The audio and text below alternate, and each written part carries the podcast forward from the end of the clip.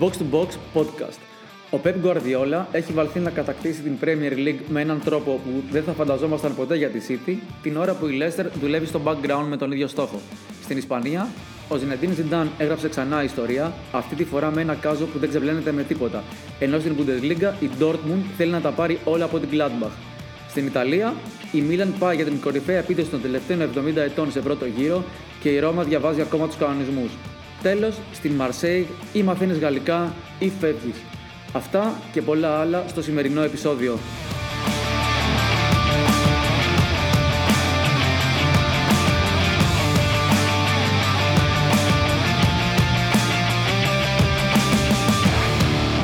Λοιπόν, αν ξέραμε κάτι σε αυτή τη φάση με τον κορονοϊό, είναι ότι τα μάτια ήταν συνεχόμενα. Όλες οι ομάδες οι μεγάλες έχουν απουσίες, προσπαθούν να κάνουν rotation. Έτσι και εμείς σήμερα θα παίξουμε χωρίς το center for μας Παναγιώτη Παλατζά. Ε, βέβαια, υπάρχουν πολύ πολύ σοβαρές υποψίες ότι ξενύχτησε σε κάποιο COVID party. Γιατί σίγουρα θα γιόρτασε με κάποιο μοναδικό τρόπο την πρώτη κούπα του Πύρλο. Οπότε, τουλάχιστον για σήμερα. Α, δεν, δεν, βούτυξε, δεν βούτυξε για πέναλτι και τραυματίστηκε κάτι τέτοιο.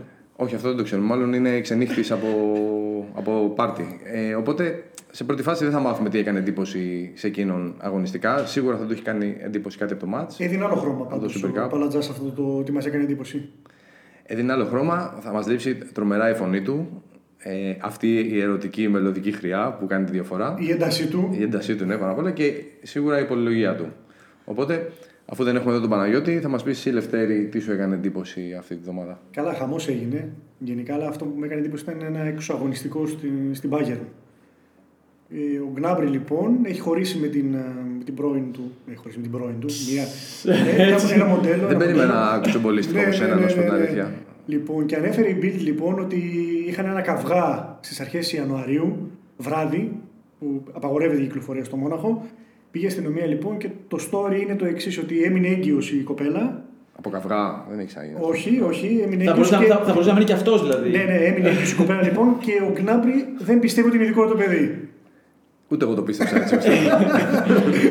Οπότε τσακώθηκαν και πήρε ο Γκνάμπρι την αστυνομία να θέλει να τη σηκώσει από το σπίτι του. Εντάξει, πολύ δυνατός.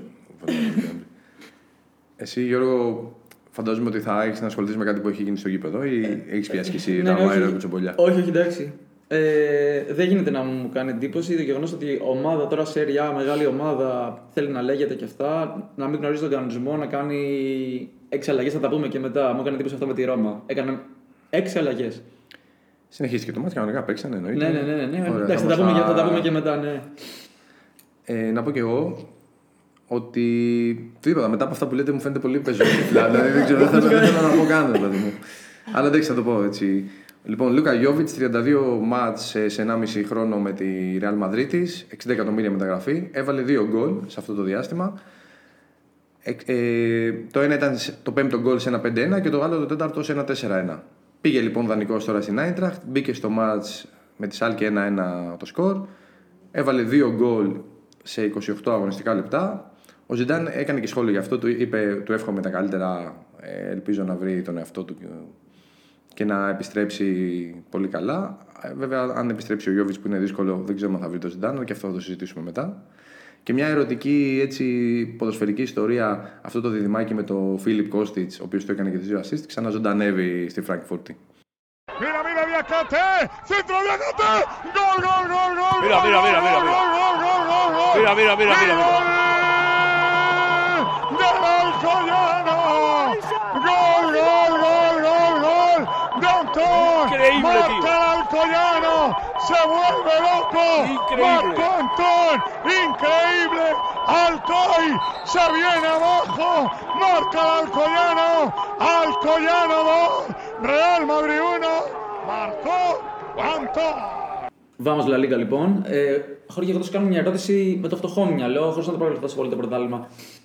Λοιπόν, είπες πριν από λίγο, Γιόβιτς. Εγώ θα σου πω Χάμες Ροντρίγκες, Μπέιλ, ο Χακίμι που είναι στην Ίντερ, ο Τεό Ερναντέζ είναι στη Μίλαν, ο Ρεγκιλόν είναι στην Τότεναμ, ο Όντεγκαρτ θέλει να φύγει. Κανένας δεν έκανε από όλους αυτούς. Δηλαδή. Έτσι φαίνεται. Δεν του ταιριάζει του Ζιντάν, δεν βλέπει κάτι. Από όλους αυτούς που ανέφερες με εξαίρεση τον Μπέιλ, όλοι έχουν κάνει εντωμεταξύ τρομερή τρομερή χρονιά. Παίζουν, ναι. Ο, εντάξει, ο Ο Γιώργο Γιώργος, τώρα ναι, δεν- ναι. απλά είναι αυτό που λέγαμε πριν, ότι πήγε σε 28 λεπτά και έβαλε δύο γκολ. Δεν ξέρουμε τι έχει στο μυαλό του. Ε, δεν θα μας απαντήσει ποτέ και μάλλον έτσι πώ φαίνονται τα πράγματα μετά και τον αποκλεισμό της ε, Τετάρτης από την Αλκογιάνο στο, στους 16 του κυπέλου, δεν θα, δεν θα μακροημερεύσει. Μήπως είναι, μήπως είναι κόλπο όπως ο- αυτό του Τσόλο με την Ατλέτικο που ξεφορτώθηκε. Διοργανώσεις. Ναι, ναι, ναι, μήπως είναι. Νομίζουν όλοι ότι έφαγε κάζον αυτός λέει την έκανα τη δουλειά όλα καλά. Ε, Εντάξει, εκείνος, εκείνος δείχνει, έχει κάτι φοβερό ζητάν, δείχνει πάντα άνετος, πάντα cool, συνεντεύξεις τύπου, είτε είναι αποκλεισμός, είτε έχει πάρει το Champions League, έχει την ίδια μούρη, την ίδια στοικότητα. Και τώρα κανείς δεν δηλαδή μπορεί έτσι να το ήταν με τον ψυχολογήσει. αποκλεισμό αυτόν έτσι χαλαρός. Ναι, ήταν και ελαφρώς ηρωνικός. Για όσοι δεν ξέρουν το story που όλοι θα το ξέρουν, να πούμε ότι αποκλείστηκε από ομάδα της τρίτης κατηγορίας η Real. Ε, δέχτηκε το δεύτερο γκολ ενώ έπαιζε με 10. Η ομάδα έπαιζε με 10 παίχτες η Αλκογιάνο, της έβαλε γκολ στην παράταση και μάλιστα παίζοντας με τους βασικ... με τους καλούς. Στο δεύτερο μήχρονο έβαλε, έβαλε βασικούς, έβαλε το βάρη πυροβολικό, δεν του κάνανε τη δουλειά.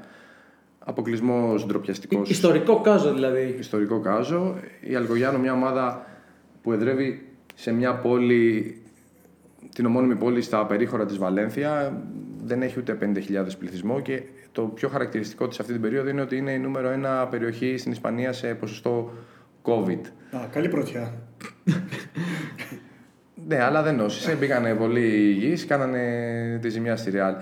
Έχει budget 700.000 ευρώ συνολικά και αν υπολογίσεις ότι, υπολογίσουμε ότι η νέα Bugatti Citroen του Μπεντζεμά κάνει 2,5 εκατομμύρια, καταλαβαίνει κανείς τη διαφορά δυναμικότητας. Τώρα, όσον αφορά το Ζιντάν, δεν ξέρουμε ποιος παίχτης του κάνει και ποιος δεν του κάνει. Έχει επιλέξει να πάει με την παλιά φρουρά με, με τους συγκεκριμένους. Αυτοί είχαμε πει σε πολύ πιο παλιό επεισόδιο, ειδικά μετά την Ατλέτικο, ότι κάποια στιγμή θα σκάσουν. Δεν μπορεί σε αυτές τις ηλικίες να παίζουν τόσα παιχνίδια σε τόσο σύντομο διάστημα. Ο Μόντριτς, ο Μπεντζεμά, ο Ράμος. Ε, είναι δύσκολη. Ο Ίσκο, ο Ίσκο εμφανίζεται στην ομάδα. Κάνει, εμφα- κάνει κάποιες guest εμφανίσεις στο, στο αρχικό Και σχήμα. ο Ίσκο δεν του κάνει. Α, και ο Ίσκο. Α, ωραία. Είναι, Είναι και ο καμιά... Ίσκο είναι για να φύγει. Είναι δύο χρόνια φεύγει, μένει, έχει μείνει. Τώρα θα δούμε. Ε, Σε πρώτη φάση, ο τύπος γράφει ότι ο Ζιντάν θα φύγει στο τέλος της χρονιάς. Εάν συνεχίσει αυτό που κάνει στα τελευταία πέντε μάτς που έχει δύο αποκλεισμούς, ένας στο Super Cup, στα ημιτελικά του Super Cup από την Atlet- από την Athletic Bilbao, τον ε, αποκλεισμό τώρα και να έχει βάλει πέντε γκολ σε πέντε μάτς σε όλες τις διοργανώσει και να έχει φάει άλλα πέντε, είναι στο μείον 4 από την κορυφή με δύο μάτς περισσότερα από την Ατλέτικο με την οποία έχει παίξει και έχει νικήσει. Ε, δεν βλέπουμε να βγάζει ούτε τη χρονιά, να μην πάει δηλαδή ούτε μέχρι το τέλος. Αν και υπάρχει ένας σεβασμός με τον Ζιντάν, δηλαδή δεν θα θέλαν να τον απολύσουν. Κρατάει ακόμα αυτό που έχει κάνει το Legendary πράγμα με τα Champions League, το, Ναι, ναι, το όνομα αυτό. Μέσα σε όλο. Εντάξει, ακούγονται όλα πάρα πολύ άσχημα. Θα μπορούσε κάποιος να δει κάτι θετικό μέσα σε όλο αυτό; Εσύ έχεις να προτείνεις κάτι, γιατί εγώ δεν μπορώ να το δω. Μπορούν να ακολουθούν εύκολα μάτς παράδειγμα. Μπορεί να, το- να... Ναι, ισχύει. Έχει εύκολα μάτς. Αν, εξε- αν σκεφτείς ότι έχει αποκλειστεί από την Αλκογιάνο, ότι έχει φέρει 0-0 με την Οσασούνα. ε, την- Είχε χιόνι εκεί πέρα πολύ. Ε, δεν είχε χιόνι, εντάξει, ακριβώς. Όμως Ε, είχε χιόνι στο αεροδρόμιο για να πετάξουν. ε, καθυστερήσανε.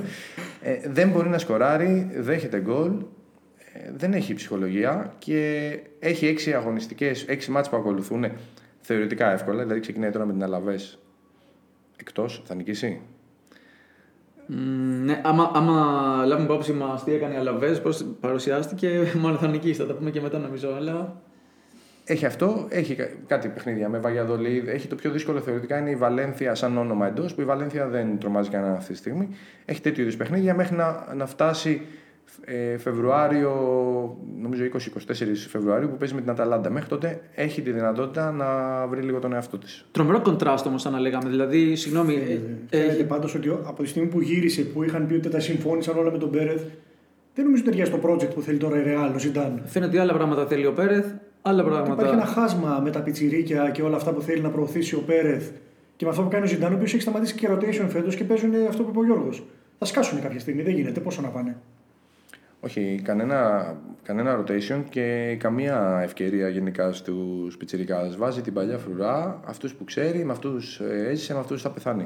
Ε, Πιτσιρικάδες, δηλαδή, συγγνώμη λίγο. Χοντρικά. Ε, Βινίσιους, Ροντρίγκο. Ποιοι- Ποιοι πιάνονται Τα- Αυτοί έχουν ποιοι- παίξει. ποιοι πιάνονται Αυτοί, έχουν παίξει. πιτσιρικάδες; αυτοί, είναι, αυτοί είναι μεταγραφές Όντιαθ μεγάλες. πιάνετε; Ο Όντεργαρντ. Ναι, αλλά παιδιά δεν είναι τώρα 18 και Ο 19. Ντίαθ πιάνεται που είναι στη Μιλάν. Το Ντίαθ ξέχασα να το πω που είναι στη Μιλάν. Κι άλλος θα, θα, θα βγουν 10 παίχτες που δεν Ο ήθελε. Θεμπάγιο Άντε, πες, Και ο δεν Θεμπάγιος. πιάνεται Δηλαδή, για άμα τόσο σκεφτούμε, πιτσιρικάς, άμα ε. σκεφτούμε το πιο απλό, ότι δεν θα μπορούσε να παίξει σε αυτή τη Real ο Τεό Ερναντέ, ας πούμε, αντί του Μαρσέλο. Και ο Ρεγκιλόν. Ήθελε, και ο Ρεγκιλόν είναι πολύ Γάλλος. Ήθελε να, παίξει, με- να πάει με αυτούς που ξέρει. Μαρσέλο, Μαρσέλο. Χακίμι, δεν Χακίμι- το έκανε. Προ- Προτιμούσε να μείνει με τον Οντριοθόλα Ο Ρεγγιλόν. για αναπληρωματικό. Βγήκε, συνο, άνω τελεία, ε, ε, είχε- είχε πει, βγήκε ο Ρονάλντο φαινόμενο και μίλησε για το Χακίμι, που ήταν και στη Ρεάλ και ήταν- είχε παίξει και στις δύο. Είχε πει μεταγραφή τη δεκαετίας. Τεράστιο λάθος της Ρεάλ. Έχασε αυτό το παίχτη. Μα το έβλεπε από πέρσι, από την Dortmund, έτσι δεν ήταν. ο; Ναι. Ε, Πάντω Όχι, δεν είναι κάτι που έπεσε, που έπεσαν από τα σύννεφα ότι θα είναι καλός. ήταν καλός. Ήταν καλός. Απλά ε, γενικά η Real από τον Χακίμι τον είχε βγάλει ήδη για πόλεμο για τον Ρεγγιλόν. Δεν ξέρω για ποιο λόγο. Και δεν έχει πάρει μεταξύ. Διάβαζα τα ρεπορτάζ τη Σίντερ. Λέγανε ότι δεν έχει μπει καν πρώτη δόση στα 10 εκατομμύρια. Δηλαδή, δεν να πεις ότι πήγε 45 στο χέρι. Εντάξει, άλλο, άλλη οικονομική διαχείριση ούτως ή άλλως. Αν τα περιμένεις τα χρήματα, είναι αλλιώς στα, στα βιβλία σου. Το, το θέμα με τη Real είναι, άσχετα με το τι συμβαίνει τώρα, τι θα της βγει για του χρόνου από αυτή τη χρονιά. Δηλαδή, δεν έχει κάνει μεταγραφές. Δεν έχει κρατήσει ηλικιακά τέτοιους, τύπου- τέτοιου τύπου παίχτες. Δηλαδή, θα φύγει ο Όντεγκαρντ, Χακίμι, ε, Τεό κτλ. Και δεν ξέρουμε τι αποτύπωμα θα τη αφήσει αυτή η χρονιά, δεδομένου ότι οικονομικά είναι δύσκολα, ότι έχει δώσει λεφτά για το γήπεδο.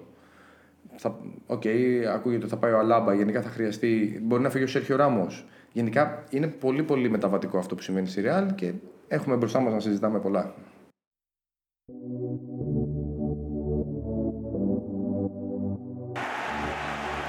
And the shot is fired in. And Leicester City take the lead. Oh, what a strike that was from Ndidi.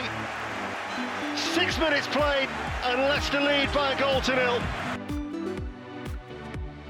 We've won a lot of big games this season against really top teams, but I've said to the players constantly, you know, in order to, to stay there constantly at the top, you need to have desire and uh, you need to have hunger, and uh, I think you've seen that tonight in the team.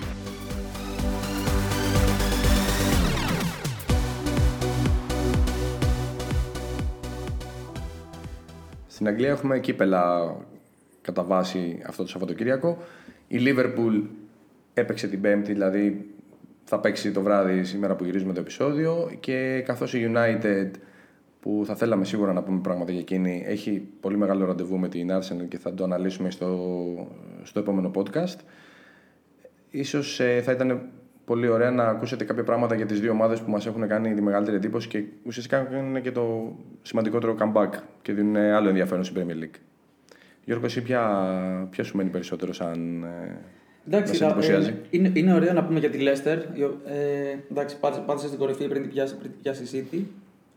Ε, με την νίκη της Aston Villa. Μια Leicester που τη, βλέ- τη βλέπουμε ξανά στην πρώτη θέση. Υ- Υπάρχουν κάποια πράγματα που μας αρέσουν πολύ. Ο- Σαν, σαν ουδέτερος, εγώ θα μου άρεσε να, δου- να δούμε ένα τέτοιο παραμύθι. Δεν ξέρω ελευθερία τι λες. Θα, μπο- θα, Το είδαμε υ- ξανά αυτό το παραμύθι. Υπάρχει, ας πούμε, πριν πούμε πιο συγκεκριμένα πράγματα, θα μπορούσε σε μια τέτοια περίεργη χρονιά. Ε, Αυτό σου λέω το ξαναείδαμε σε Ναι. χρονιά που ήταν φυσιολογική, όχι που ήταν έτσι. Πόσο- Όλοι έχουν την ευκαιρία τους τώρα και προφανώ την έχει και η Λέστερ.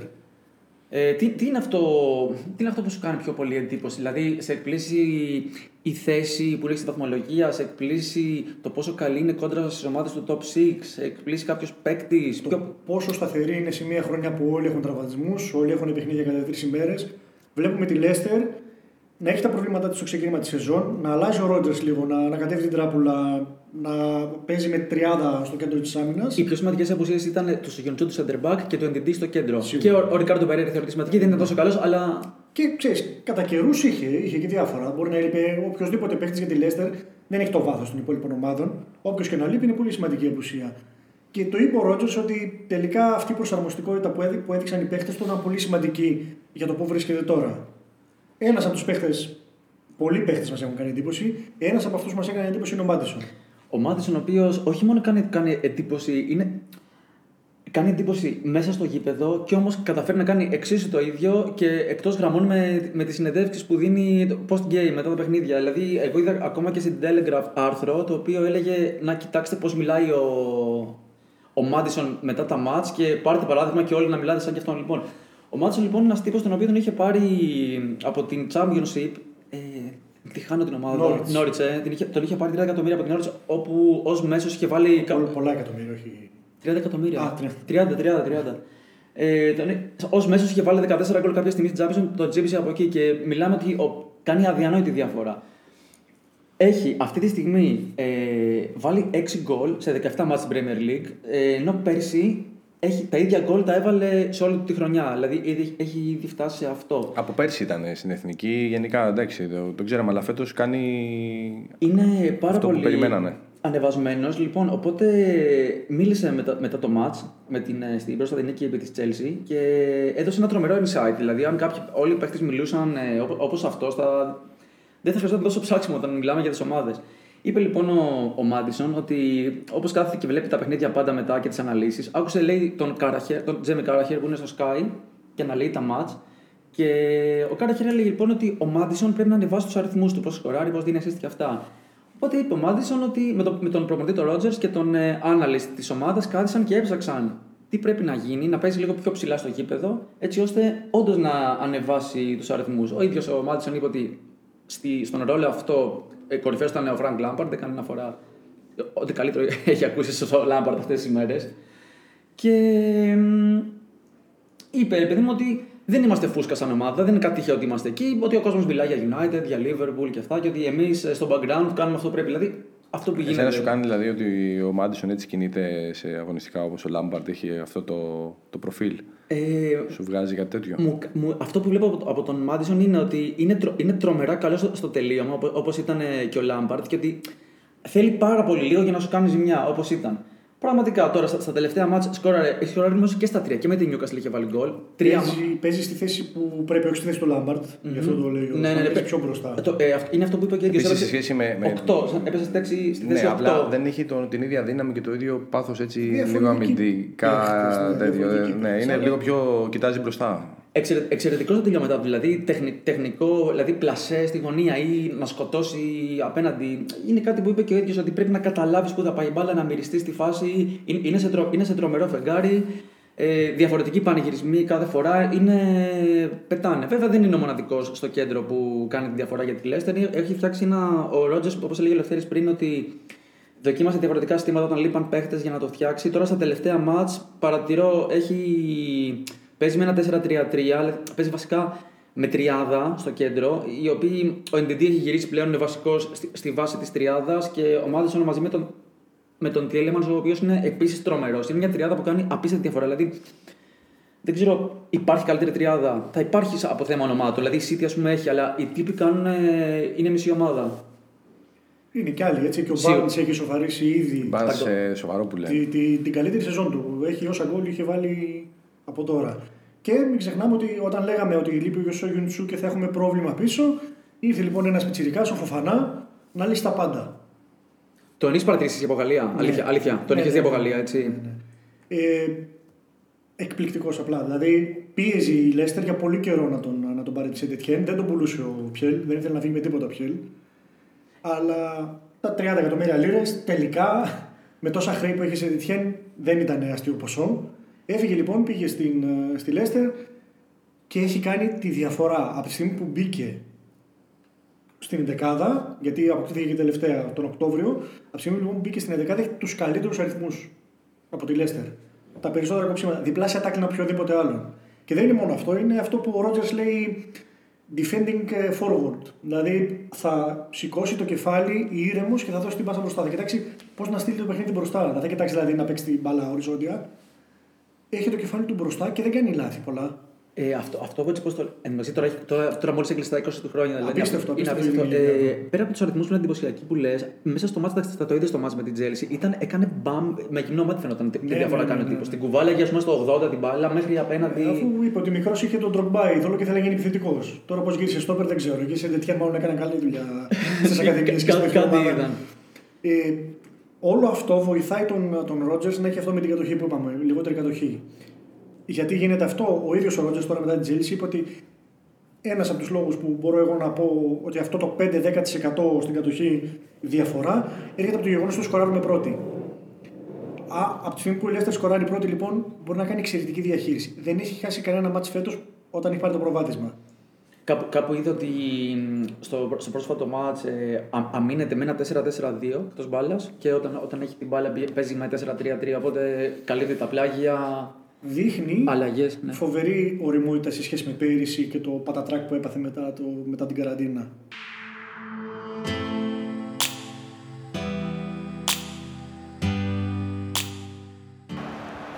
Mings lost the ball. Bernardo Silva with the chance. Manchester City have finally broken through, and Aston Villa aren't happy about it. They rush to the referee as City rush away celebrating.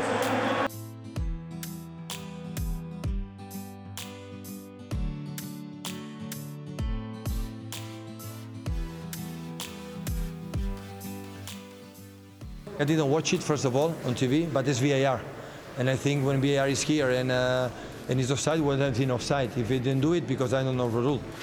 But I'm not going to analyze honestly because sometimes happen in the opposite. I'm not going to analyze the game for this specific action what we have done as a team.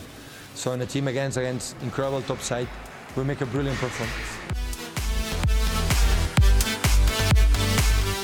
Λοιπόν, στι απορίε τι φιλολογικέ που εξέφρασε Γιώργο για το αν υπάρχει καλύτερο κέντρο, πιο φορμαρισμένο και μιλώντας και για το Φοφανά, για το κέντρο της άμυνας, ε, η πρώτη μου σκέψη ήταν ότι η κατάσταση στην οποία βρίσκεται αυτή τη στιγμή ο Τζον Stones και ο Γκουντογκάν ε, θα μπορούσε να τους κοντράρει.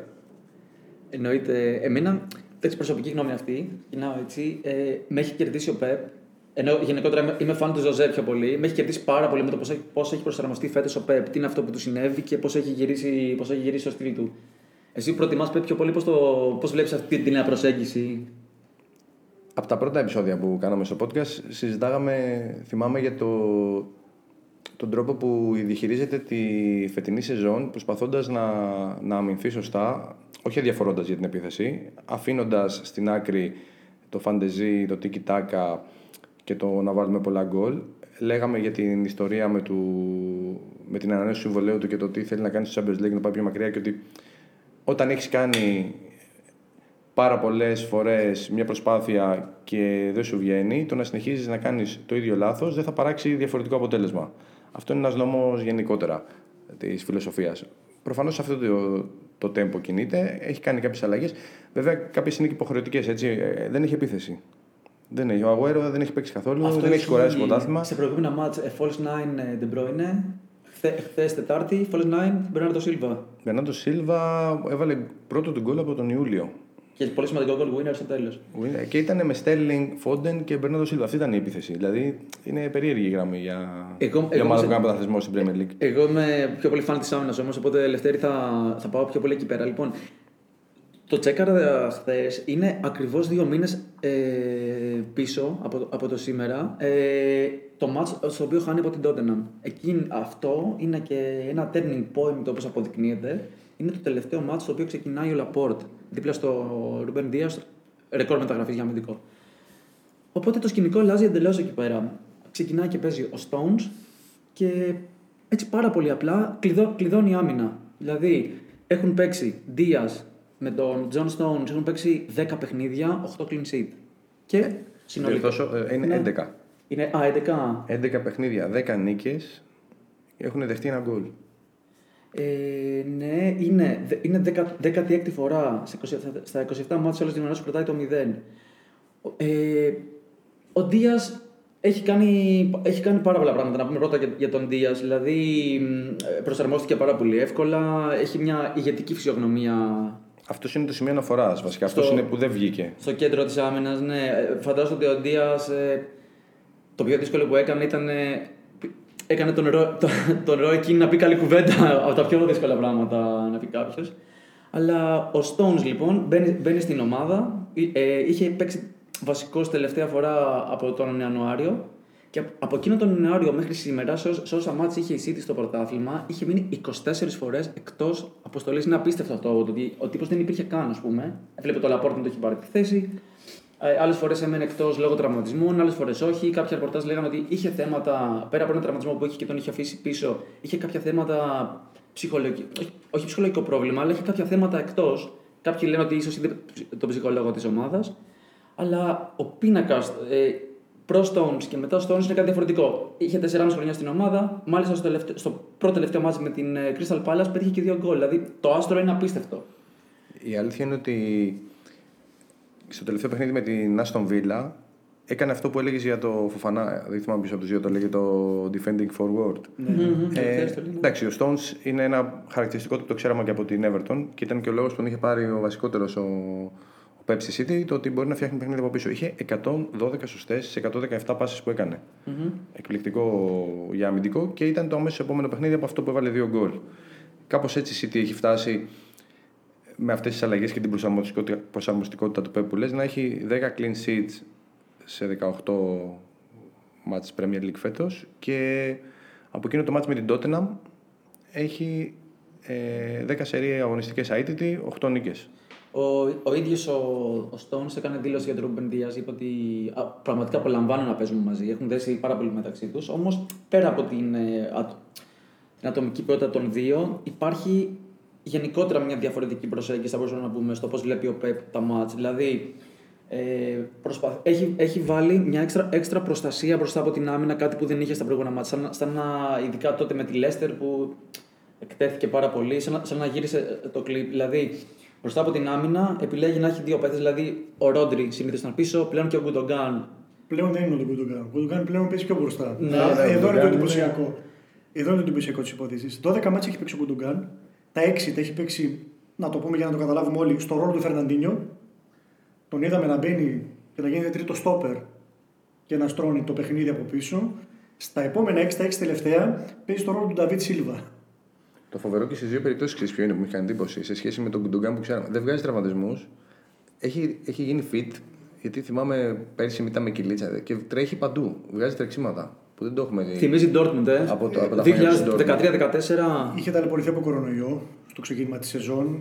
Όλα αυτά τα χρόνια δεν πρόλαβε να βγάλει τόσα παιχνίδια στη σειρά. Φαίνεται η καραντίνα το έκανε καλό από τους λίγους παίχτες που η καραντίνα το έκανε καλό γενικά. Και βάζει και ωραία γκολ. Και είναι, Όλα τα γκολ είναι η ωραία. άνοδό του είναι εντυπωσιακή. Εκεί που συζητούσαμε πέρυσι, αν θα ανανεώσει το συμβόλαιο του, αν η City είναι καλύτερο να τον πουλήσει, να τον δώσει από τώρα. Και ανανέωσε τελικά για- το επέκτηνε για ένα χρόνο το συμβόλαιο. Δεν είναι το επέκτηνε για πολλά χρόνια. Και τον βλέπουμε να κάνει διαφορά. Είναι αυτό που ο Πεπ λατρεύει, όπως διάβαζα στην Αγγλία, αυτό που από το πάω, πάωσα που θέλει Το, ο Πεπ. διά, το διάλειμμα. Το οποίο είναι ότι όταν ένας παίχτη παίρνει την μπάλα, να έχει την ηρεμία, να σηκώσει το κεφάλι, να περιμένει τις κινήσεις των άλλων, να μην χάσει την μπάλα, να μην αγχωθεί. Όχι σαν τον Πυρλό, όχι σε τέτοιο βαθμό, αλλά κάτι τέτοιο. Αυτό το έκανε ο Σίλβα στην, ε, στη Manchester City. Όλο αυτόν τον καιρό έπαιζε πάνω αριστερά και τώρα, αν είδες και με την Αστον Βίλα το Γκουντογκάν που έπαιζε, ήταν πάνω αριστερά. Ναι, συν, συγκλίνει, Συγκλίνει, βαράει αυτά τα ναι, πατσαριστά είναι τα από το κλασικά. ημικύκλιο. βάλε γκολ. Εγώ έχω πάθει πλάκα με το Ζωό Κανσέλο. Όλοι, όλοι έχουν, είναι βελτιωμένοι όλοι και ίσως ότι όλο αυτό έγινε θόρυβα γιατί κάποια στιγμή όλοι λέγαμε τι κάνει η City που είναι η City γιατί Ήταν δυσκολεύει. στο, με, με, στο μάτς με τη Southampton ήταν στο μείον 8.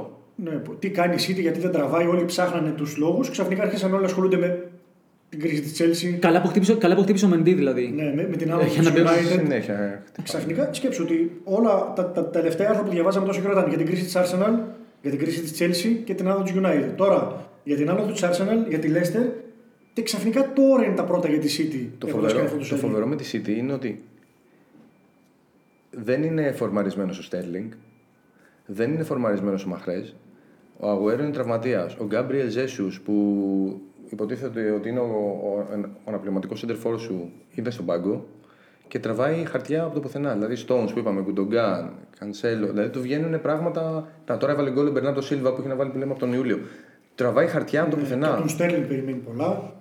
Εγώ πάντως θα επιμείνω λίγο στο, σε αυτό με, το, με τον πραγματισμό του ΠΕΠ, με, τη, με την αλλαγή της προσέγγισης. Δηλαδή, παιδιά, είναι, είναι αντικειμενικό. Το, βλέ- το βλέπει πιο συντηρητικά. Δεν γίνεται αυτό το πράγμα. Δηλαδή, δεν είναι μόνο όλα αυτά που κάνει. Είναι ο τρόπος που το βλέπει ένα κλικ κάτω. Δηλαδή, ε, έχει γίνει πιο πραγματιστής, έχει αλλάξει, έχει αλλάξει τον, τον τρόπο που, που συμπεριφέρεται χωρίς την μπάλα και έχει, έχει καταφέρει να μην έχει τα center back του τόσο, τόσο εκθεθειμένα στο λάθος. Δηλαδή, σαν να μην αφήνει το center back ένα λάθος και, δε, και δεθήκαμε γκολ. Του έχει προσφέρει μια προστασία μέσω του συστήματός του, κάτι το οποίο μπορεί ακόμα και ψυχολογικά να δίνει μια βοήθεια ότι δεν έχω άγχος ότι μόλις χάσω την μπάλα θα δεχτώ γκολ, θα φάω μια κόντρα. Έχει σταματήσει να δέχεται, έχει σταματήσει να δέχεται κόντρες. Αυτό ε, ξέρω, εγώ, δεν παίρνει τόσο πολύ αριστερά, θέλω να πω αυτό το πράγμα. Και, και αυτό είναι και μου κάτι, κάνει. και κάτι ακόμα θέλω να προσθέσω εγώ. Ότι φέτος, αυτό που λες για τον Πεπ, είναι διαφορετικός στη συνεντεύξη τύπου. Κρατάει πολύ χαμηλό προφίλ. Ε, δεν, είναι, δεν ήταν στα φαβορή η ομάδα του τόσο καιρό γιατί δεν ξεκίνησε καλά. Να πούμε ότι πάτησε κορυφή πρώτη φορά, έστω και για δύο ώρες μέχρι να επιστρέψει η United. και ήταν και η ένατη ομάδα σε ένα τρελό φετινό πρωτάθλημα που πατάει κορυφή στην Premier League. Δεν έχει ξαναγίνει σε καμιά ιστορική χρονιά, σε καμιά χρονιά της Premier League να έχουμε 9 ομάδες να εναλλάσσονται στην κορυφή. Στο προηγούμενο, συγγνώμη, στο, στο προηγούμενο, αυτό, αυτό ακριβώς που λέει στο προηγούμενο τον ρώτησαν τον Πεπ. Δηλαδή, μόλις έκανε την νίκη το 4-0 με την Ιπάλα, τον ρώτησαν. Δηλαδή, κάνεις κάποιο statement τώρα αυτή τη στιγμή. Δηλαδή, είναι επέστρεψη, τι λέει, κανένα statement. Το μόνο που βλέπουμε είναι βίλα. Πάρα πολύ ταπεινός. Είναι ξεγχωμένο πολύ... αυτός η ομάδα. Το έχουν δει, έτσι νομίζω εγώ τώρα αυτό που αντιλαμβάνομαι. Ότι πάμε και όπως μας βγει, τους έχει βγει μέχρι στιγμής καλά. Ντανό, όλη την ώρα περιμένω αυτή απίστευτη ανάλυση που θα κάνεις για το ένα και μοναδικό μάτι της Premier League. Ένα και μοναδικό. Λοιπόν, έχει ακούσει κανένας σας ποτέ την έκφραση false 10. Ε, false 10, όχι. Εγώ ακούσει μόνο για τον Γκέιν που λέγανε ότι είναι μαζί και number 10 και number 9. Ναι, είναι αυτό. μαζί. Ρε. Σε, σε ένα μάτι να παίξει όχι, ο Γκέιν false 10 όχι. δεν υπάρχει. Ο Steve Bruce λοιπόν στην Νιούκα το κατάφερε και είπε ότι με τη Sheffield United προσπάθησε να παίξει με δύο false δεκάρια τον Φρέιζερ και τον Longstaff. Να σου πω μήπως δύο false δεκάρια κάνουν ένα κανονικό και είναι αυτό που πιάνεις. Μπορεί, μπορεί. Μεγάλο μάτ, μεγάλο μάτς. Α το Villa Newcastle. Με όλες αυτές τις αναβολές, μιας που δεν έχουμε και κύπελο, μιας που ήρθε το κάζο για την Newcastle στο κύπελο. Δεν δε φανταζόμαι ότι θα κάνουμε ανάλυση για το Aston Villa Newcastle. Ε, ένα μάτς έχει πρέπει να το πούμε. Συγγνώμη τώρα, θα διαφωνήσω. Η, η Bradford είναι ομαδάρα. Ναι, ρε παιδί μου, εντάξει. Αλλά... Πέρυσι ήταν φαβορία την άνοδο. Και φέτος είναι. Και, και, και φέτος είναι φαβορή. Μην φτάσουμε να μιλήσουμε. Ομάδα, ομάδα που έχει χρήμα, ομάδα που έβγαλε Μοπέ και Watkins. Λοιπόν, Εντάξει, δεν είναι τόσο. Λοιπόν, το Μοπέ δεν τον έβγαλε, τον έβγαλε η Νίση. Όχι Μπρέντφορντ. Ναι, ποιος τον ανέδειξε τώρα, σε παρακαλώ. Τίποτα, αυτό το debate εδώ τώρα για το Μοπέ με ξεπερνάει. Ε, η Αστον Βίλα με, με τα γνωστά προβλήματα με τον κορονοϊό, με τις αναβολές, μια χαρά την είδε εγώ με τη City, δεν ξέρω πώς την είδατε εσείς. Παραλίγο να το κάνει. Με όλα αυτά σου λέω, δηλαδή καραντίνα, όλη η ομάδα εκτός, μια χαρά. Και τώρα υποδέχεται λοιπόν η Newcastle η οποία Newcastle πηγαίνει από το κακό στο χειρότερο απλά. Πριν το μάτς με την Arsenal λοιπόν, ο Bruce βγαίνει και λέει ότι τελείωσα να κάνω αυτό που θέλουν οι παίχτες, να παίζουμε με, το, με τον τρόπο που θέλουν οι παίχτες. Από εδώ και πέρα θα δείτε το, το Bruce Way. Ο Bruce Way, Γιώργο; Bruce Wayne. Bruce Ναι. Way. Α, τρόπος. ε, ναι, ναι, Bruce ναι. Wayne Στη- είναι- στη- Ναι, ναι, στη- κοντά, στη- είναι κοντά. Steve Steve Bruce. Steve Bruce Way λοιπόν έφερε μια τριάρα από την Arsenal. Με ακόμη μια χάλια εμφάνιση. Αμυντικά η ομάδα σέρνεται. Φαίνεται ότι αυτό που ήθελαν οι παίχτες ήταν μια τριάδα στο κέντρο της άμυνας για να νιώθουν μεγαλύτερη σιγουριά γιατί δεν μαρκάρει κανένας και δεν τρέχει κανένας και δεν πιέζει κανένας. Οπότε τώρα που κατέβηκε με τετράδα δεν είδε και μεγάλη διαφορά ο Μπρους. Την πάτησε. Βοήθησε τον Αμπαμεγιάνγκ να, να ξεμπλοκ... Ε, Ναι, μια, μια χαρά τα πήγε, μια χαρά τα πήγε ο Μπαμεγιάνγκ. Δεν έχει κρατήσει το σύστημα ίδιο ο Μπρους που έλεγε για τον τρόπο των παικτών. Περισσότερο από τέσσερα μάτια στη σειρά δεν έχει κρατήσει ίδιο σύστημα. Συνεχώς αλλάζει. Τι σημαίνει αυτό, 1,5 χρόνο περίπου είναι ο Μπρους στη- στην ομάδα. Προφανώς και δεν ξέρει τι να κάνει με τους παίχτε του. Προφανώς και δεν έχει ταυτότητα η Newcastle. Ή αν θέλεις να έχει μια ταυτότητα αυτή του Μπενίτεθ, όλοι πίσω, Πού θα πάει, κάτι θα γίνει μπροστά. Ε, δεν έχει και τους παίχτε να το κάνει τώρα μπροστά. Ούτε ο Ζωελέντον με τα τόσα χρήματα, 40 εκατομμύρια Ο, ευρώ. ο, ο, ο Wilson το παλεύει μα, Ο πάντως. Wilson το παλεύει, είναι ο μοναδικός μαζί με του Σεν Μαξιμέν που μπορούν να κάνουν κάτι, να πιέσουν λίγο πιο σωστά. Όλοι οι υπόλοιποι, ειδικά από τη μέση και πίσω, δεν ξέρουν να πιέζουν. Το, υπάρχει πρόβλημα στην οργάνωση, υπάρχει πρόβλημα στον συντονισμό. Δεν πρόκειται να στρώσει ο Newcastle. Αν είχε άλλη διοίκηση, μάλλον θα είχε και άλλο προπονητή, θα είχε αλλάξει προπονητή. Όλες οι στατιστικές κατηγορίες με τον Μπρου είναι χειρότερες από τότε με τον Μπενίτεθ. Και η Newcastle έχει πάντα μικρό ποσοστό κατοχής. Είναι η ομάδα με τα περισσότερα παιχνίδια με ποσοστό κατοχής κάτω από το 30% τα τελευταία χρόνια στην Premier League. Δεν τραβάει τίποτα γενικά. Ο Μπρούς όταν είχε αναλάβει είχε κάνει ότι θα αλλάξουμε το, το σύστημα, να πάμε πιο επιθετικά, να μην δούμε την ομάδα του Μπενίτεθ. Μια τρύπα στο νερό λοιπόν ο Μπρούς. Το, το, το μοναδικό που μπορεί να τον σώσει είναι ότι η Άστον Βίλα την έχει κερδίσει την Newcastle μόνο μία φορά στα τελευταία 12 μάτσα, αλλά και αυτή η παράδοση αλλάζει γιατί δεν έχει χάσει κανένα ε, στα τέσσερα τελευταία. Και ένα πολύ κακό στατιστικό για την Newcastle είναι ότι δεν έχει σκοράρει στα τρία τελευταία εκτός έδρας μας με την Αστον Βίλα. Τελευταίο γκολ του 2013. Πιθανότατα να τα κάνει τέσσερα και να πάει ένα πιο σερί. Θα το δούμε την επόμενη εβδομάδα, όσο πιο πίσω έχει να γίνει κάτι τέτοιο.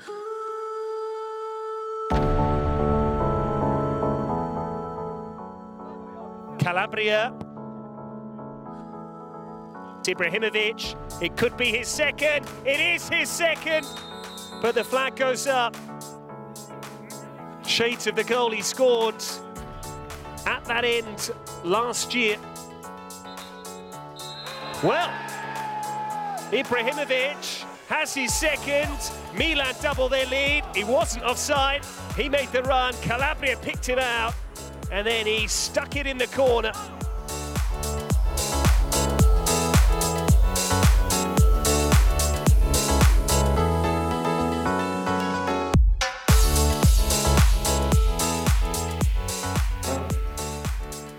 Από την ώρα που ξεκινήσαμε την εκπομπή και από αυτό που έκανε εντύπωση στο Γιώργο με τις κάρτες της Ρώμα, περιμένω με αγωνία την εξήγηση και τη, τι συνέβη.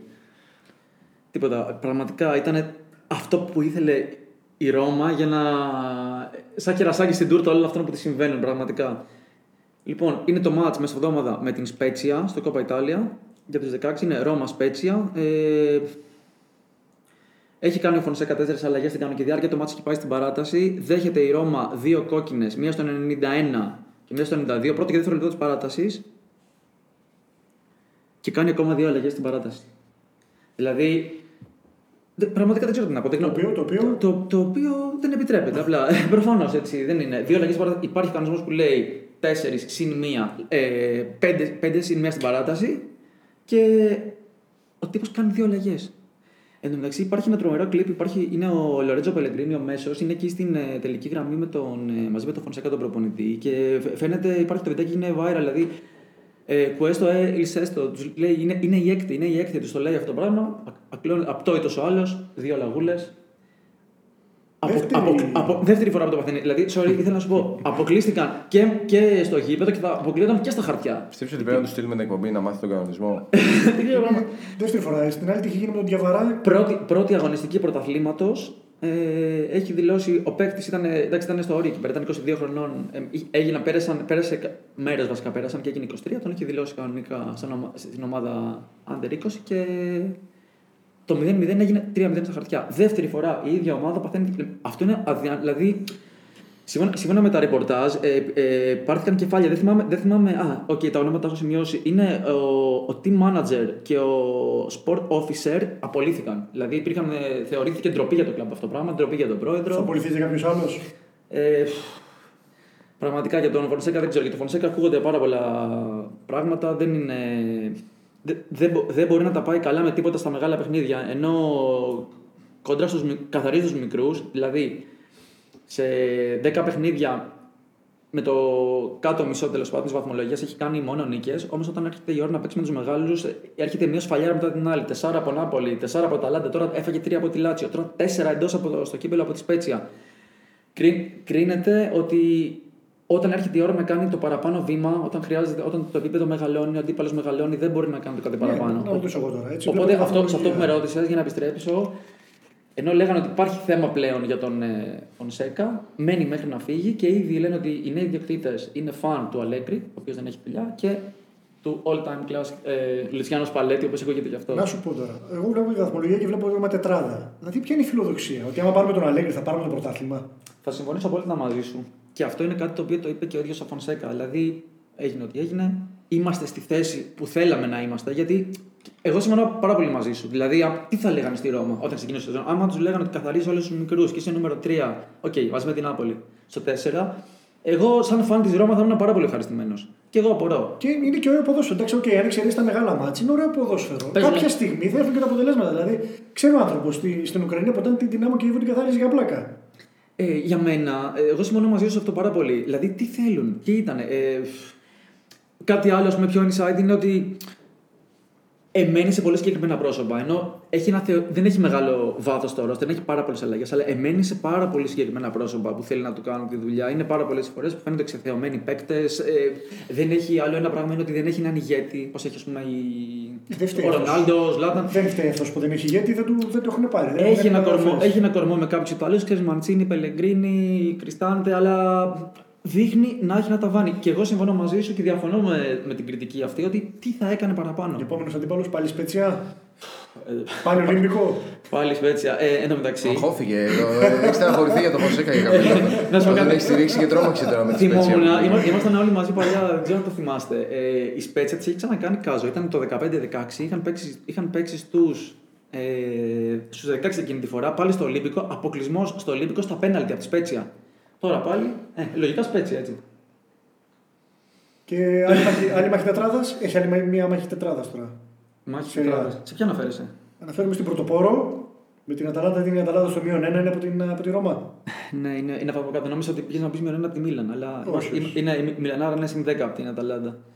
Ε, δύο λόγια. Για Αταλα- Η Αταλάντα έπαιξε μεσοδόματα τώρα με την, ε, με την Ουντινέζε σε μάτς της αναβολής. Δέχτηκε το πιο γρήγορο γκολ στη σερία των τελευταίων 6 ετών. Είπε ο Γκασπερίνη ότι ήταν δύσκολα τα πράγματα, τα κάνανε πάρα πολύ δύσκολα. Τώρα το εντυπωσιακό από όσα έχω κοιτάξει είναι ότι έχει, έχει τρομερή παράδοση η Αταλάντα κόντρα στη Μίλαν. Δηλαδή, ε, η Μίλαν δεν έχει νικήσει την Αταλάντα σε 6 σερή μάτς πρωταθλήματος εντός. Έχει 4 σοπαλίες και 2 ήττες. Ενώ συνολικά στα 10 τελευταία μάτς μία νίκη. Απίστευτη, δηλαδή πελάτες κανονική δεν υπάρχει.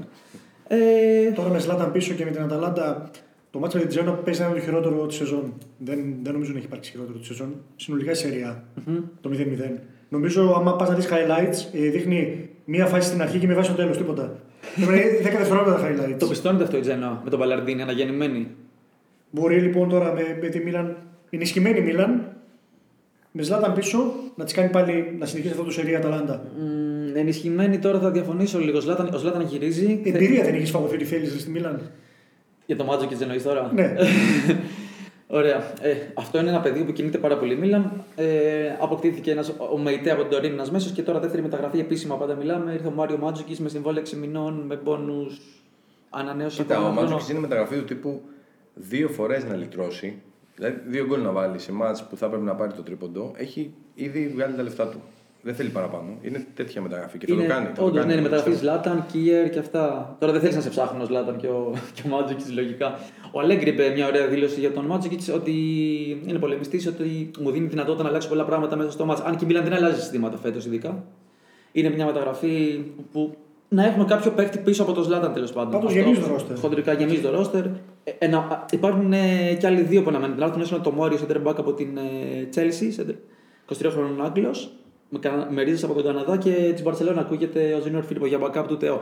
Στο μάτς αυτό, για να, το κλει- για να το κλείσω, υπάρχουν, υπάρχουν ε, κάμποσε απουσίες. Ο Ρωμανιόλ έχει κάρτες. Ο Σαλεμάκης πάλι πήρε κάρτες λύπη.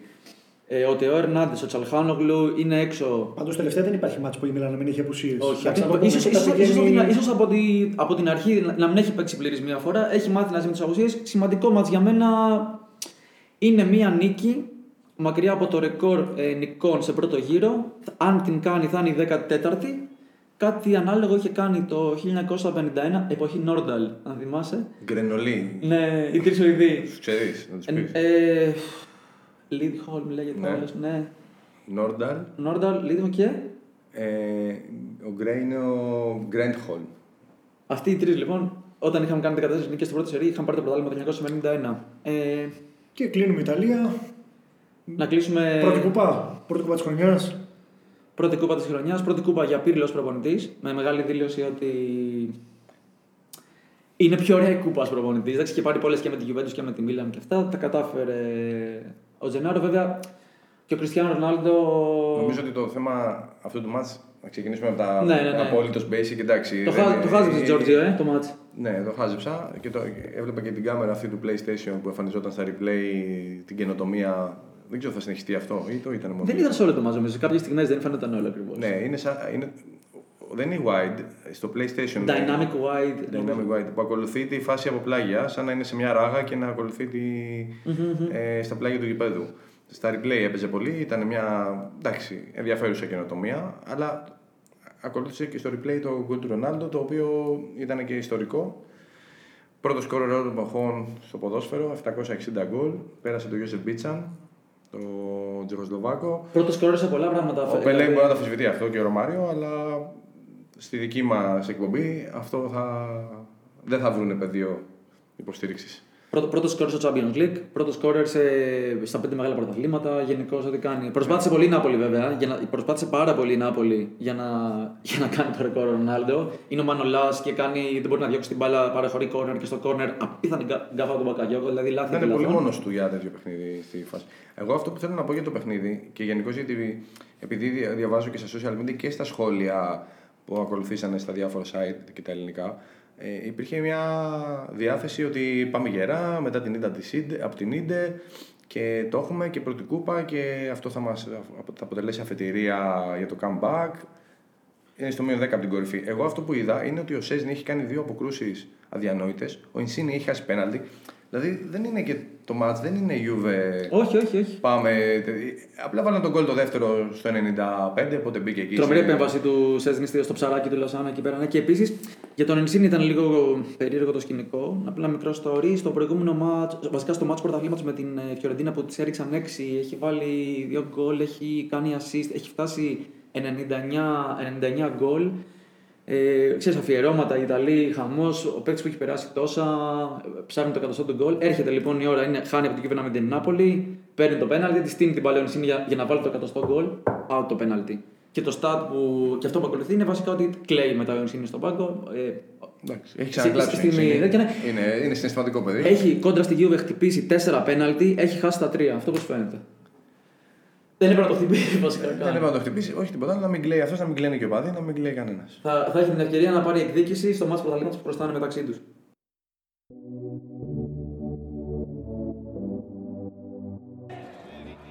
Marco Reus übernimmt die Verantwortung und verschießt. Insgesamt ist dies sein vierter Fehlversuch. Jetzt hat Mainz die Chance zur Führung. Jonathan Burkhardt bleibt hängen. Dani Latza kommt an den Ball. Der Pfosten rettet Dortmund in der 78. Minute. Mainz holt den ersten Punkt unter Trainer Bo Svensson. Der BVB lässt wichtige Punkte im Kampf um die Meisterschaft.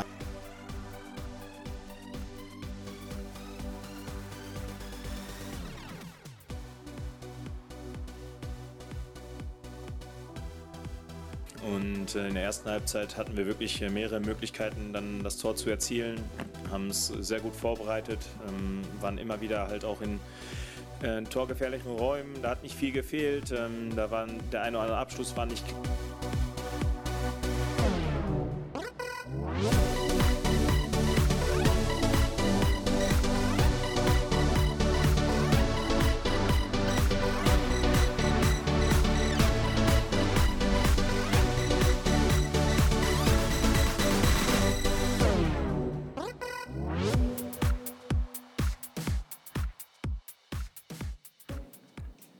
Λοιπόν, φύγαμε Γερμανία, Δανό. Η Dortmund πάει στην Gladbach. Έχει καλή προϊστορία. Ε, παίζει, πιστεύεις να πάρει το match. Γιατί διαβάζουμε ότι παίζει να της πάρει και τον προπονητή. Το μάτς δεν ξέρω τι θα κάνει. Δεν παίζει απλά να της πάρει τον προπονητή. Σύμφωνα με τα γερμανικά μέσα είναι σχεδόν δεδομένο. Σχεδόν 100%. Έχει ο Ροζ ε, ρήτρα στο συμβόλαιο του το καλοκαίρι που έρχεται με την Gladbach. Αναμένεται να την ενεργοποιήσει η Dortmund. Όλοι Ξέρουμε, μιλάνε για ξέρουμε, συμφωνία. sorry, ξέρουμε ποσό. Ποσό δεν ξέρουμε. Από όχι. περιέργεια, θα ναι. βγει αργότερα. Καλά, όσο και να είναι, η Dortmund τα έχει τα χρήματα. Δεν και 3 εκατομμύρια ευρώ να είναι. Α, εντάξει, λίγα μου ακούγονται τα τρία. Ναι, ναι. δεν νομίζω να έβαλε η Gladbach παραπάνω τέτοια.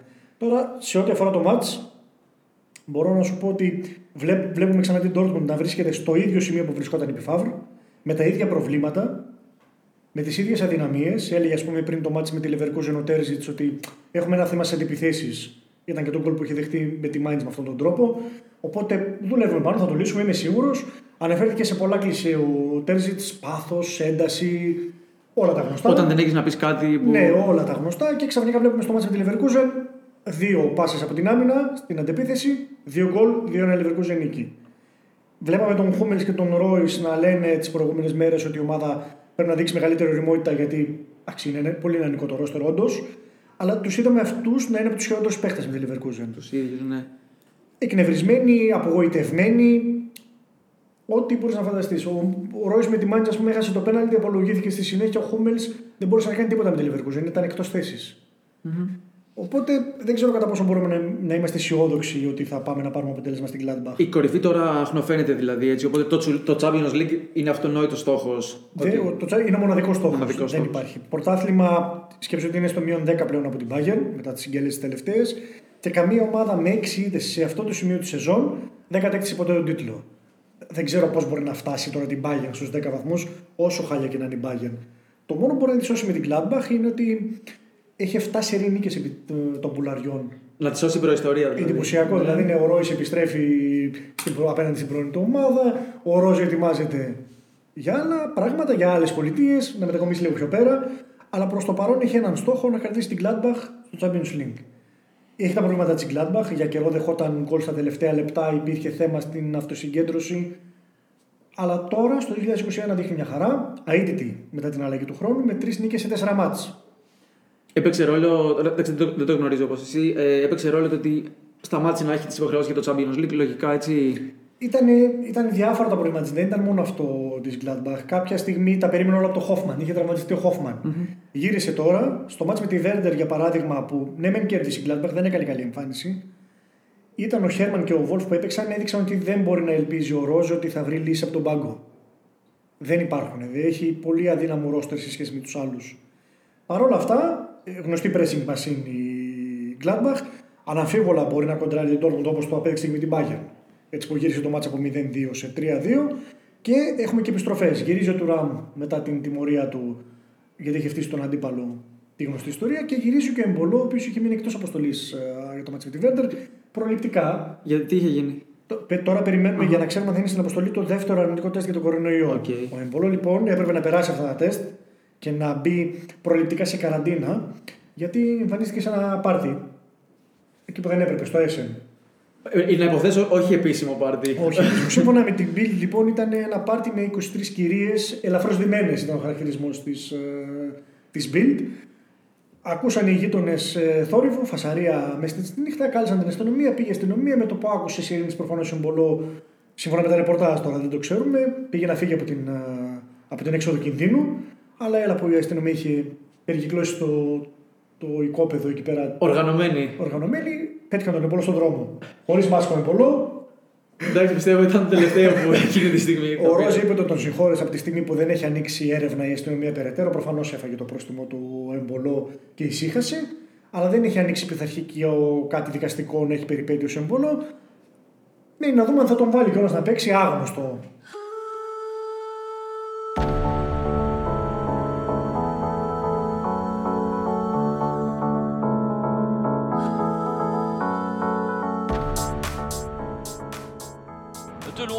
Par l'intermédiaire de, l'Ivoirien Fofana, l'ancien de l'Udinese. Une nouvelle fois, les Lensois à l'attaque avec ce centre victorieux de Massadio Aïdara, coupé par Simon Banza, 59e minute, ça fait 1-0 pour le Racing Club de Lens grâce à la troisième réalisation de Simon Banza. Laxisme défensif et Banza arrive lancé pour tromper Steve Mandanda qui faisait son retour dans les buts, lui qui avait été blessé face aux Nîmois, les Lensois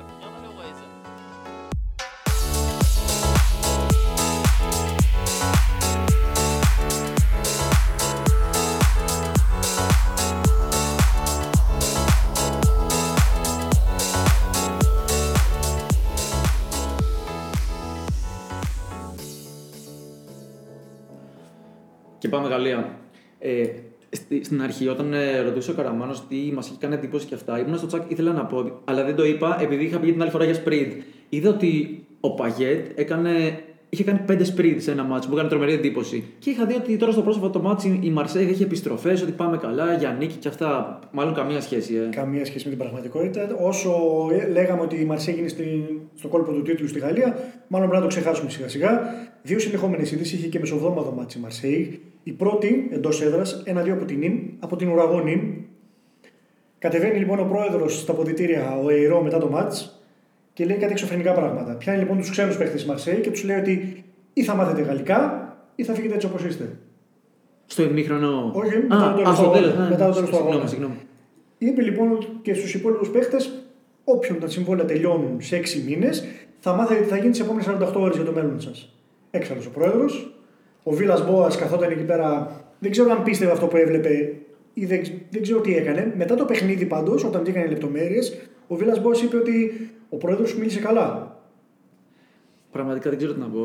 δηλαδή, μίλησαν εμβρασμό ο ένας, ο άλλος που είχε αφήσει το χρόνο να περάσει, θα πρέπει να το έχει δει πιο ψύχρεμα. Η εμφάνιση ήταν κακή με την νύμη. Το θέμα είναι ότι η εμφάνιση ήταν κακή, αλλά ο Μπενετέ του είχε χάσει πέναλτι νωρίς στο μάτσο, οπότε θα μπορούσαν τα πράγματα να είναι πολύ διαφορετικά.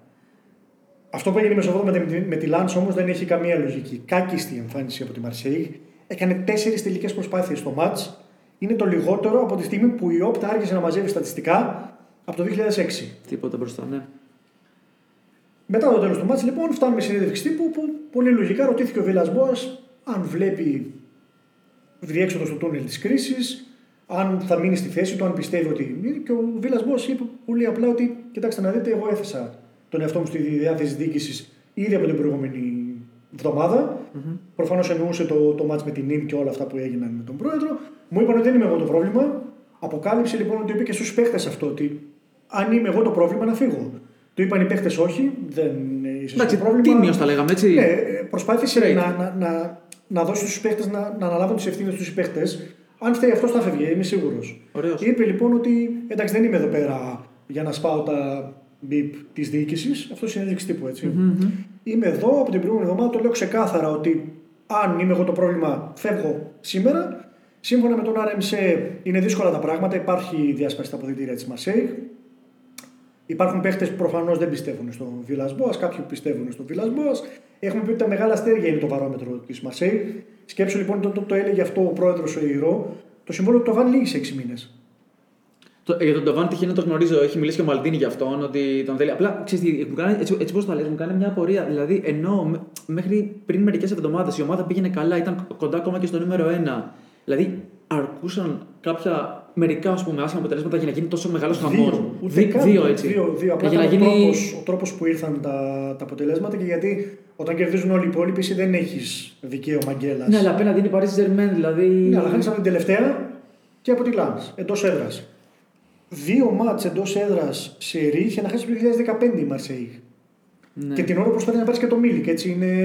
Λένε ότι πάει, ότι έχει πάει για ιατρικά. Πολύ κοντά το παρουσιάζουν οι Γάλλοι, ότι έχει βρεθεί συμφωνία με την Νάπολη και γίνεται όλο αυτό το πράγμα. Μπας και βάλει κανένας κανένα πέναλτι. εκεί Δεν ξέρω, πέρα, δεν ξέρω τι πιστεύει ότι ο Μίλικ τώρα, ας πούμε, σκέψου ότι είσαι ο Μίλικ και είναι να πας στη Μαρσέιγ και διαβάζεις αυτά τα πράγματα. Τι μπορείς να καταλάβεις. Ε, μπορείς να πεις ότι δεν πάω, μάλλον. Θα Τώρα έλεγα. λοιπόν, τώρα λοιπόν έχουμε ματς με τη Μονακό. Η Μονακό που βρίσκεται σε ανοδική πορεία. Έχουμε πει για τη Μονακό ότι λόγω του νεανικού του ρόστερ είναι μεν μπροστά το project από ό,τι περίμεναν με τον Κόβατς, αλλά έχει πολλά σκαμπανεβάσματα. Άλλες φορές κάνει σερί νικών, άλλες σερί ηττών. Τώρα βρισκόμαστε σε καλή κατάσταση. Κέρδισε 3-2 εκτός έδρας τη Μονπελιέ. Είχαμε πει ότι περιμένουμε θέαμα σε αυτό το ματς. Το έχεις δώσει, ναι. Προηγήθηκε με 3-0, αλλά εκεί φάνηκαν τα προβλήματα. Άλλαξε σύστημα με Μομπελιέ, μείωσε σε 2-3 και πίεσε για την ισοφάριση. Έστω και αν η καλύτερη ευκαιρία ήταν για τη Μονακό με τον Κολοβίν. Βλέπουμε τον Φόλα να είναι σε εκπληκτική κατάσταση από τις καλύτερες μεταγραφές φέτος στη Λιγκάν και βλέπουμε και τον Μπεν Γεντέρ να αρχίσει να ανεβαίνει σιγά σιγά. Πήγε να πετύχει εκπληκτικό γκολ ε, με την ε, Μομπελιέ, ανάποδο ψαλίδι στο δοκάρι, το βάλω Φόλαντ για το 0-1. Το θεϊκό είναι ότι έχει τρεις σερινίκε η Μονακό, σκοράρει τρία plus γκολ σε αυτά τα μάτς, τουλάχιστον τρία γκολ σε- και στα τρία αυτά παιχνίδια. Αν το ξανακάνει, μόλις μία φορά έχει γίνει ξανά στον 21ο αιώνα, δεν βλέπω και πολύ δύσκολο έτσι όπως τη βλέπω τη Μαρσέη, ειδικά στην άμυνα, να το κάνει. Και το, το θεϊκό είναι ότι ναι, μεν δεν υπάρχει κόσμος, ξαφνικά το Λίντε θυμίζει φρούριο. Έχει περισσότερους βαθμούς η Μονακό εντός έδρας παρά εκτός. Αν νομίζω ότι, ότι έχει περισσότερο κόσμο από παλιά τώρα με Ε, το COVID. όχι, εντάξει, δεν έχει περισσότερο κόσμο. Ε, Πάνω κάτω, πάνω κάτω στα ίδια είναι. Τώρα θέλει να σπάσει λοιπόν η Μονακό την παράδοση που τη θέλει να μην έχει κερδίσει για πέντε σερί μάτς, α, τη Μαρσέη και θα προσπαθήσει να μην χάσει δύο φορές σερί από τη Μαρσέη για πρώτη φορά από το 2008. Και μετά από αυτό το super πλήρες ρεπορτάζ μο- για το Μονακό Μαρσέκ θα αναφερθούμε και σε ένα ακόμα μάτς, έτσι. Είναι μεγάλο ντερμπι. Το μεγάλο τέρμπι. Σε Etienne λοιπόν, λοιπόν, και η Ελλάδα του Ροδανού θα ήταν κανονικά στις φλόγες, τώρα δεν θα υπάρχει άνθρωπο στο γήπεδο. Ε, η Saint Etienne έχει πολλά προβλήματα με τον κορονοϊό. Είχε τις προηγούμενες μέρες 17 κρούσματα, μετά ανακοινώθηκαν 18 κρούσματα, ζήτησε την αναβολή. Αλλά έλα που ο Κλοντ Πιέλ έχει χρησιμοποιήσει φέτος 33 παίχτες. Οπότε Έχει άλλους τόσους δηλαδή. του είπε λοιπόν η Ομοσπονδία, ζήτησε την αναβολή σε Etienne, αλλά είπε η Ομοσπονδία πολύ λογικά και εγώ αυτό θα έλεγα ότι παιδιά έχετε χρησιμοποιήσει 33 παίχτε, μια χαρά έχετε ρόστερ να παίξετε. Οπότε το μάτς όλα δείχνουν αν δεν προκύψουν καινούργια προβλήματα για την Saint Etienne ότι το μάτς θα γίνει κανονικά. Η Saint Etienne φυσικά έχει και άλλα προβλήματα με τραυματισμούς. Οπότε εκεί έγκυται και. Θα συμπληρώσουν, δηλαδή ίσα ίσα σαν να λέμε μια. Κοίταξε, επιτρέπεται να πάρεις και παίχτε από τη δεύτερη ομάδα. Οπότε θα συμπληρώσει κανονικά αποστολή.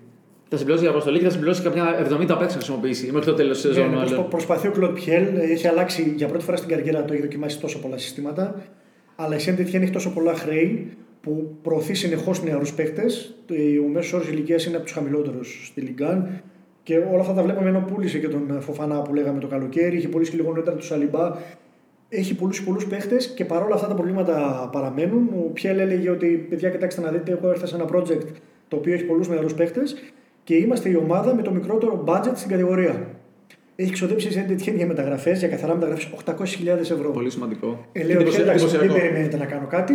Επίσης, είχε πάρει μια απόφαση ο Πιέλ προφανώς σε συνεννόηση με τη διοίκηση να παγώσει τους πιο πολλούς παίχτες. Ο Ρουφιέ είχε εξαφανιστεί. Δεν θα ξαναπαίξει με τη Σεντ Ετιέν. Ο Μπουντεμπούζ, παίχτες που ξέρουμε, όχι στον πάγο. Τον είδαμε στο προηγούμενο ματς ο Μπουντεμπούζ. όσα προβλήματα είχε σε τέτοια στο προηγούμενο ματς με την Στρασβούργκ που είναι σε ανοδική πορεία, έχασε 1-0 με το που το να χάνει πέναλτι στο 0-0. Όσα προβλήματα λοιπόν και αν έχει η Σεντ Ετιέν, ε, λογικό είναι η Λίγκα να της λέει ότι ξέρεις τι ανταγωνιστική σε βλέπω. Δεν νομίζω να υπάρχει λόγος να, να ακυρώσουμε ή να αναβάλουμε το ματς. Οπότε θα πάει να παίξει λοιπόν ο Πιέλ. Έχει δοκιμάσει είπαμε φέτος τέσσερα συστήματα. Έχει η ομάδα του μία νίκη στις 17 τελευταίες αγωνιστικές, το χειρότερο στη Λιγκάν. Πλησιάζει όλο και περισσότερο στο, στο, ε, ναι. στη ζώνη του υποβιβασμού. Εκτός έδρας έχει τέσσερις ισοπαλίες. Δεν ξέρω αν θα καταφέρει να πάρει και άλλη ισοπαλία από, την, ε, από τη Λιόν για να σπάσει ένα ρεκόρ δικό της ρεκόρ συλλόγου. Η οποία Λιόν σε τι κατάσταση. Προέρχεται από η Λιόν, δεν έκανε καλή εμφάνιση με την Μέτς, αλλά προφανώς είναι σε πολύ, καλύτερη, σε πολύ καλύτερη κατάσταση από τη Ζεντετιέν. Έπεσε από την κορυφή, μπορεί να βρεθεί ξανά εκεί. Έχει δείξει ο, ο Γκαρσία ότι από τα προεπιτελικά του Champions League και μετά έχει βρει το σύστημα που ταιριάζει στην ομάδα, 4-3-3. Παίρνει το καλύτερο από τον Ντεπάι, παίρνει το καλύτερο από τον Μπάγκο. Έχει κάνει τρομερή προσπάθεια ο Γκαρσία για να μην έχει προβλήματα με τους παίχτε που δεν αγωνίζονται. Και το είδαμε αυτό και στο πρώτο μάτς με την Σεντετιέν. Μπήκε ο Κανταμπέρε από τον Πάγκο, έβαλε δύο γκολ και καθάρισε το μάτς. Ο δικός μου πακετά τι κάνει; Εξαιρετικός πακετά, είχαμε ξανααναφερθεί mm-hmm. στον, στον πακετά. Ο Αουάρ είχε αρχίσει να ανεβαίνει, γύρισε και το Κόιν Καμπί που είχε προβλήματα με τον κορονοϊό. Και δεν πρέπει να ξεχνάμε ότι ο Ρούντι Γκαρσία έχει 12 νίκες επί της Σεντετιέν που είναι η αγαπημένη του αντίπαλος.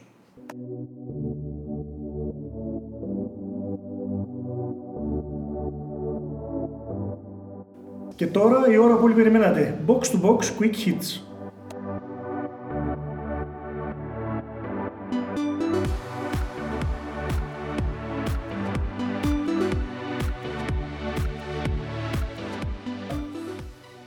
Τζορτζιό, η Τωρίνο είχε μαύρα χάλια και άλλαξε προπονητή. Λες να κάνει τη ζωή, του, τη ζωή του ποδήλατο ή τη δική τους. Ε, λοιπόν, η Τωρίνο εντάξει, καταστροφικό ξεκίνημα στη σεζόν. Εννοείται μόλις 26 γκολ υπέρ 35 κατά. Αναγκαστικά απέλησε τον προπονητή Μάρκο Τζαμπάολο. Ε, Καθώς η ομάδα είχε μπει στη ζώνη του υποβιβασμού. Ε, στο διάστημα πρόλαβε να μείνει. Σε 18 παιχνίδια είχε μόλις δύο νίκες, 7 ισοπαλίες, 9 ήττες. Ένα προπονητή τον οποίο πέρσι είχε ε, προσλάβει η Μίλαν, ίσως να είναι το μοναδικό λάθος του Παόλο Μαλντίνης σε αυτή τη, τη, τη, σύντομη θητεία που έχει μέχρι στιγμής. Ε, ήταν ο προπονητής που άντεξε μόλις 114 μέρες στον πάγκο της Μίλαν, αρνητικό ρεκόρ για το κλαμπ. Και πάμε τώρα, αντικαταστάτης του Μάρκο Τζαμπάολο είναι ο Ντάβιντε Νίκολα, ένας δηλωμένος οπαδός ε, της Τωρίνο, ε, με την οποία έχει και μάλιστα μια τρομερή ιστορία, γιατί είναι γεννημένος ε, κοντά στο Τωρίνο ε, σε μια περιοχή εκεί. Σαν ποδοσφαιριστής φόρησε την πανέλα του κλαμπ το 2005-2006 και μάλιστα στο παρελθόν με δικό του γκολ ε, σε παράταση μπαράζ έχει στείλει την Τωρίνο πίσω στην Σέρια, οπότε υπάρχει αυτό το δέσιμο. Ε, προπονητής ειδικός ε, στο να σώζει ομάδες, κάτι που έκανε πολύ πρόσφατα το 2017 με την Κροτόνε όταν πήρε 20 βαθμούς στις τελευταίες 9 αγωνιστικές και ε, έκανε, είχε κάνει ένα τάμα τότε ότι αν καταφέρει να τη σώσει θα κάνει 1300 χιλιόμετρα με το ποδήλατο σε όλη την Ιταλία. Κάτι που το κατάφερε. Την επόμενη χρονιά σώζει και την Τζένο. Οπότε πάμε τώρα, Ντάβιντε Νίκολα Γερά, πάμε για το 3 στα 3. Ντανό, στις μέρες μας φαίνεται όλο και πιο συχνό ότι οι παιχταράδες μπορούν να σπάνε ιστορικά ρεκόρ που κρατούσαν πολλά χρόνια. Ο Λέβα μπορεί να κάνει κάτι αντίστοιχο; Έτσι φαίνεται. 22 γκολ έφτασε ο Λεβαντόφσκι με το τέλος του πρώτου γύρου. 40 είναι το ρεκόρ του Μίλλερ και όλοι πιστεύουν ότι έφτασε επιτέλους η στιγμή να σπάσει αυτό το, το στοιχειωμένο ρεκόρ. Δεν πηγαίνουν όλα καλά για την Bayern, το έχουμε πει πολλές φορές. Ακόμα και τώρα, μεσοβδόμαδα, κέρδισε 1-0 την Augsburg με τον Φιμπόγκασο να χάνει πέναλτι, να στέλνει την μπαλά στο δοκάρι. Κάτι που επέτρεψε και στον Νόιερ να κάνει ρεκόρ. Η σοφάριση λοιπόν του Καν 196 φορές το 0. Ετοιμάζεται να το σπάσει με τη Σάλκε. Νομίζω ότι και οι δύο θα έχουν ένα καλό απόγευμα την Κυριακή. Χόρχε, πάμε Ισπανία. Ε, η Αθλέτικ μόλις πήρε το Μαρθελίνο, πήρε και κούπα. Πραγματικά είναι από τις φορές που όντως αρχίζουν τα όργανα. Ο Μαρθελίνο απέκλεισε την Ρεάλ στο ημιτελικό του Super Cup, νίκησε και την, ε, την Barcelona στο τελικό, πήρε την κούπα. Αλλά το θέμα είναι όντως αυτό που λες με τα όργανα. Υπήρχε το highlight που το είδαν οι περισσότεροι, το να σχέρβει για Λίμπρε να έχει πάρει μια τρομπέτα και να. Ε, να, να πω και την καφρίλα μου, αφού έκανε το τρομπόνι στην Μπαρσελόνα, ε, πήρε την τρομπέτα και πανηγύριζε στο τελικό. Ε, φοβερή ιστορία ο Βιαλίμπρε. Είναι ο τύπος που έβαλε τον γκολ της ισοφάρισης. Είναι ο τύπος που προκάλεσε την αποβολή του, του Μέση. Ε, είναι, χρησμένο, είναι χρησμένος ως ο αντικαταστάτης, ε, ο διάδοχος βασικά του Αντούριθ. Τώρα αρχίζει και βγάζει τα, τα χαρακτηριστικά του, τα αγωνιστικά. Τώρα το μαθαίνει ο κόσμος ε, και τώρα μαθαίνει και ότι είναι ένας φοβερός ε, οργανοπαίχτης και τραγουδιστής. Μετά, το, μετά τον τελικό πήγανε στο ξενοδοχείο και μαζί με τους Ντεμάρκο, με τον Λέκο και με κάποιους άλλους συμπαίχτες του και αυτόν να τραγουδάει, είπανε το Highway to Hell, το ACDC. Ωραία, λοιπόν, πάμε τώρα Γερμανία. Λοιπόν, Λευτέρη, ο Αλάμπα είναι ο, ο νούμερο ένα παιχταράς στην Ευρώπη που παίζει το καλοκαίρι να αλλάξει η ομάδα. Here we go. Σύμφωνα με τη Μάρκα, λοιπόν, έχει συμφωνήσει με τη Ρεάλ, έχει περάσει και από ιατρικές εξετάσεις σύμφωνα με το δημοσίευμα. Είναι όλα έτοιμα, όλα στρωμένα. Ζητούσε πολλά χρήματα από την Bayern. Ο Ρουμενίκη είχε πει τον ατζέντη του Ζάχαβη πειράγχα γιατί ήθελε τόσο πολλά χρήματα. Η Ρεάλ το λύνει, σύμφωνα με τα δημοσιεύματα, δίνοντας του 5 χρόνια συμβόλαιο με 13 εκατομμύρια ευρώ καθαρά. Το βρίσκω δύσκολο με όλα αυτά που γίνονται στη Ρεάλ να προσφέρει 5 ετή συμβόλαιο σε παίχτη τέτοιας ηλικίας. Ο πατέρας το βγήκε το διέψευσε, είπε ότι δεν υπάρχει καμία συμφωνία, δεν έχουμε περάσει από ιατρικές εξετάσεις. Ο Φλίκ από την άλλη είπε ότι η ελπίδα πεθαίνει τελευταία, αλλά κατά πάσα πιθανότητα ο Αλάμπα που το επόμενο καλοκαίρι δεν θα μείνει στο Μόναχο. Και από μεταγραφή παικταρά πάμε σε μεταγραφή Προέδρου. Χόρχε, τι πάει στην Μπαρτσελόνα. Σε πρώτη φάση δεν θα έχουμε σύντομα ούτε μεταγραφή Προέδρου, γιατί οι εκλογές που ήταν ε, καθορισμένες για τις 24 ε, Γενάρη θα πάνε σε πρώτη φάση 7 Μαρτίου, αλλά ούτε τότε είναι σίγουρο ότι θα πραγματοποιηθούν. Οι τρεις υποψήφοι πλέον είναι ο Ζαν Λαπόρτα, ο Βίκτορ Φόντ και ο Τόνι Φρέισα. Αυτοί είναι που συλλέξανε τις υπογραφές τις απαραίτητες από τα μέλη. Με τον Λαπόρτα να έχει μάλιστα διπλάσιο αριθμό ε, και να είναι το μεγάλο φαβορή.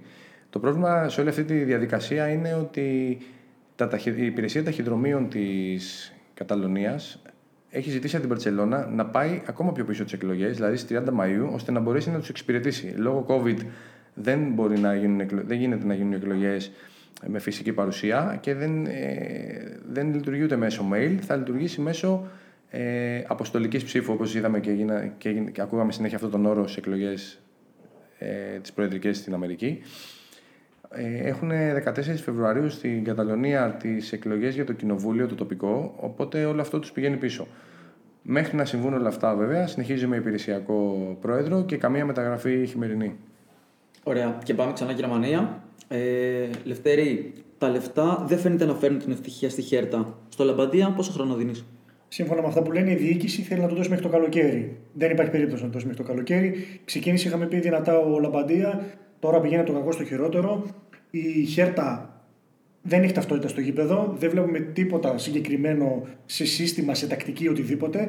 Τα αποδητήρια είναι χάλια. Έχει τσακωθεί ο Λαμπαντία σχεδόν με όλους. Με πρώτο πρόεδρο τον Κούνια, με τον οποίο έχουν ανταλλάξει και σκληρές βαριές κουβέντες σύμφωνα με την Bild. Αυτός είναι ο χειρότερος πρώτος γύρος για τη Χέρτα από το 2011 και παίζει το κεφάλι του και ο τεχνικός διευθυντής ο Πρέτς, ο οποίος έχει κάνει όλες αυτές τις πανάγριε μεταγραφές και δεν έχει βγει καμία. Τώρα, επόμενο παιχνίδι είναι με τη Βέρντερ. Η Βέρντερ έχει τα δικά της προβλήματα, αλλά δεν έχει χάσει κανένα από τα έξι τελευταία παιχνίδια στο Βερολίνο με τη Χέρτα. Ε, Χόρχε, να κλείσουμε ακόμα μια ερώτηση με Ισπανία. Ε, βλέπουμε σε πολλά πρωταθλήματα ότι οι αλλαγές προπονητή δεν βγάζουν σε κάτι. Ε, ανήκει στην κατηγορία αυτή η Ουέσκα, θα δούμε κάτι διαφορετικό. Ένα, ένα τεράστιο ρίσκο πήρε η Ουέσκα. Έχει προσλάβει ένα προπονητή ονόματι Χωσέ Ρόχο Μαρτίν. Κανείς δεν τον ξέρει έτσι στη, στην Ισπανία με αυτό το όνομα. Όλοι τον αποκαλούν Πατσέτα. Δεν έχει, είναι 52 χρονών και δεν έχει προπονήσει ποτέ ομάδα της Λα Λίγκα. Τώρα πώς θα καταφέρει να σώσει μια ομάδα, την ομάδα του Δημήτρη Σόβα, για όσους δεν γνωρίζουν, η οποία είναι 7 αγωνιστικές χωρίς νίκη. Σε αυτές έχει 6 ήττες, είναι ουραγός και ο Πατσέτα ξεκίνησε με ήττα από τη Χετάφε. Δεν είναι αισιόδοξα.